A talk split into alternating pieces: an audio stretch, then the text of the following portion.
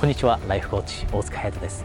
皆さんはやりたいことが見つからないということが理由で人生において充実感を感じなかったり幸せをあまり感じていないということはないでしょうか。もしそんな経験をしているのであればぜひ今日のビデオを最後まで見てください。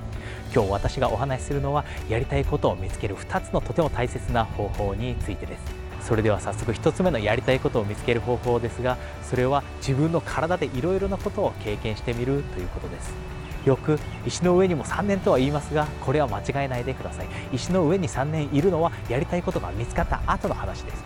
やりたいことを見つける前に3年間も同じことをやり続けてしまったらやりたいことを見つけるのに何年もかかってしまいます。ですのでまずはいろいろなことを経験してみてください。まだ学生なのであればインターンシップをするのもいいと思います。いろいろなアルバイトをするのもいいと思います。もし今仕事をしていて急に辞めて他のことを探すのはリスクが高すぎるというのであれば実際に興味を持っていることを仕事にしている人を捕まえてその人に直接話を聞いてみるのでもいいと思います。自分の体で経験して初めてそれが自分に合っているのかそして本当に情熱を注ぐことができるのかそれを判断できるようになります。ぜひただ頭の中で考えているのではなくそして本を読んで考えているのではなく自分の体でいろんなことを経験してみてください。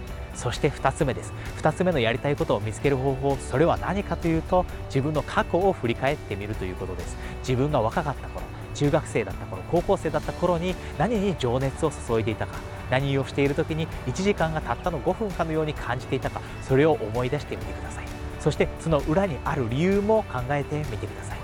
例えば私の例では高校生時代にやっていたバンド活動でした。バンドをやっている時は1時間が5分かのように感じた。ライブの後は強い充実感を得ることができた。そしてその裏にある理由は何かと考えてみた時にそれは歌を通して人に温かいメッセージを届けることができる。人にポジティブな気持ちになってもらうことができる。そう思えたからです。それが今の私のコーチングにつながっています。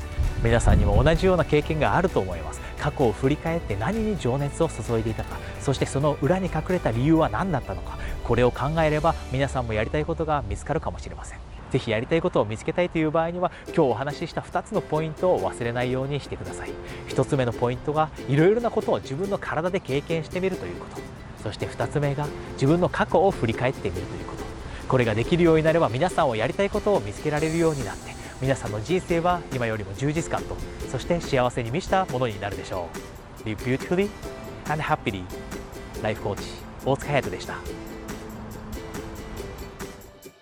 直接私に悩みを相談したい。どうすれば幸せをもっと感じられるようになるのか。そして夢や目標を達成できるようになるのか。恋愛がうまくいくようになるのか。そういったアプローチを私から直接学びたいという方には1時間の無料コーチングセッションを差し上げます。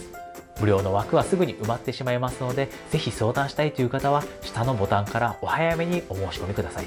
それでは無料コーチングセッションでお会いできるのを楽しみにしています。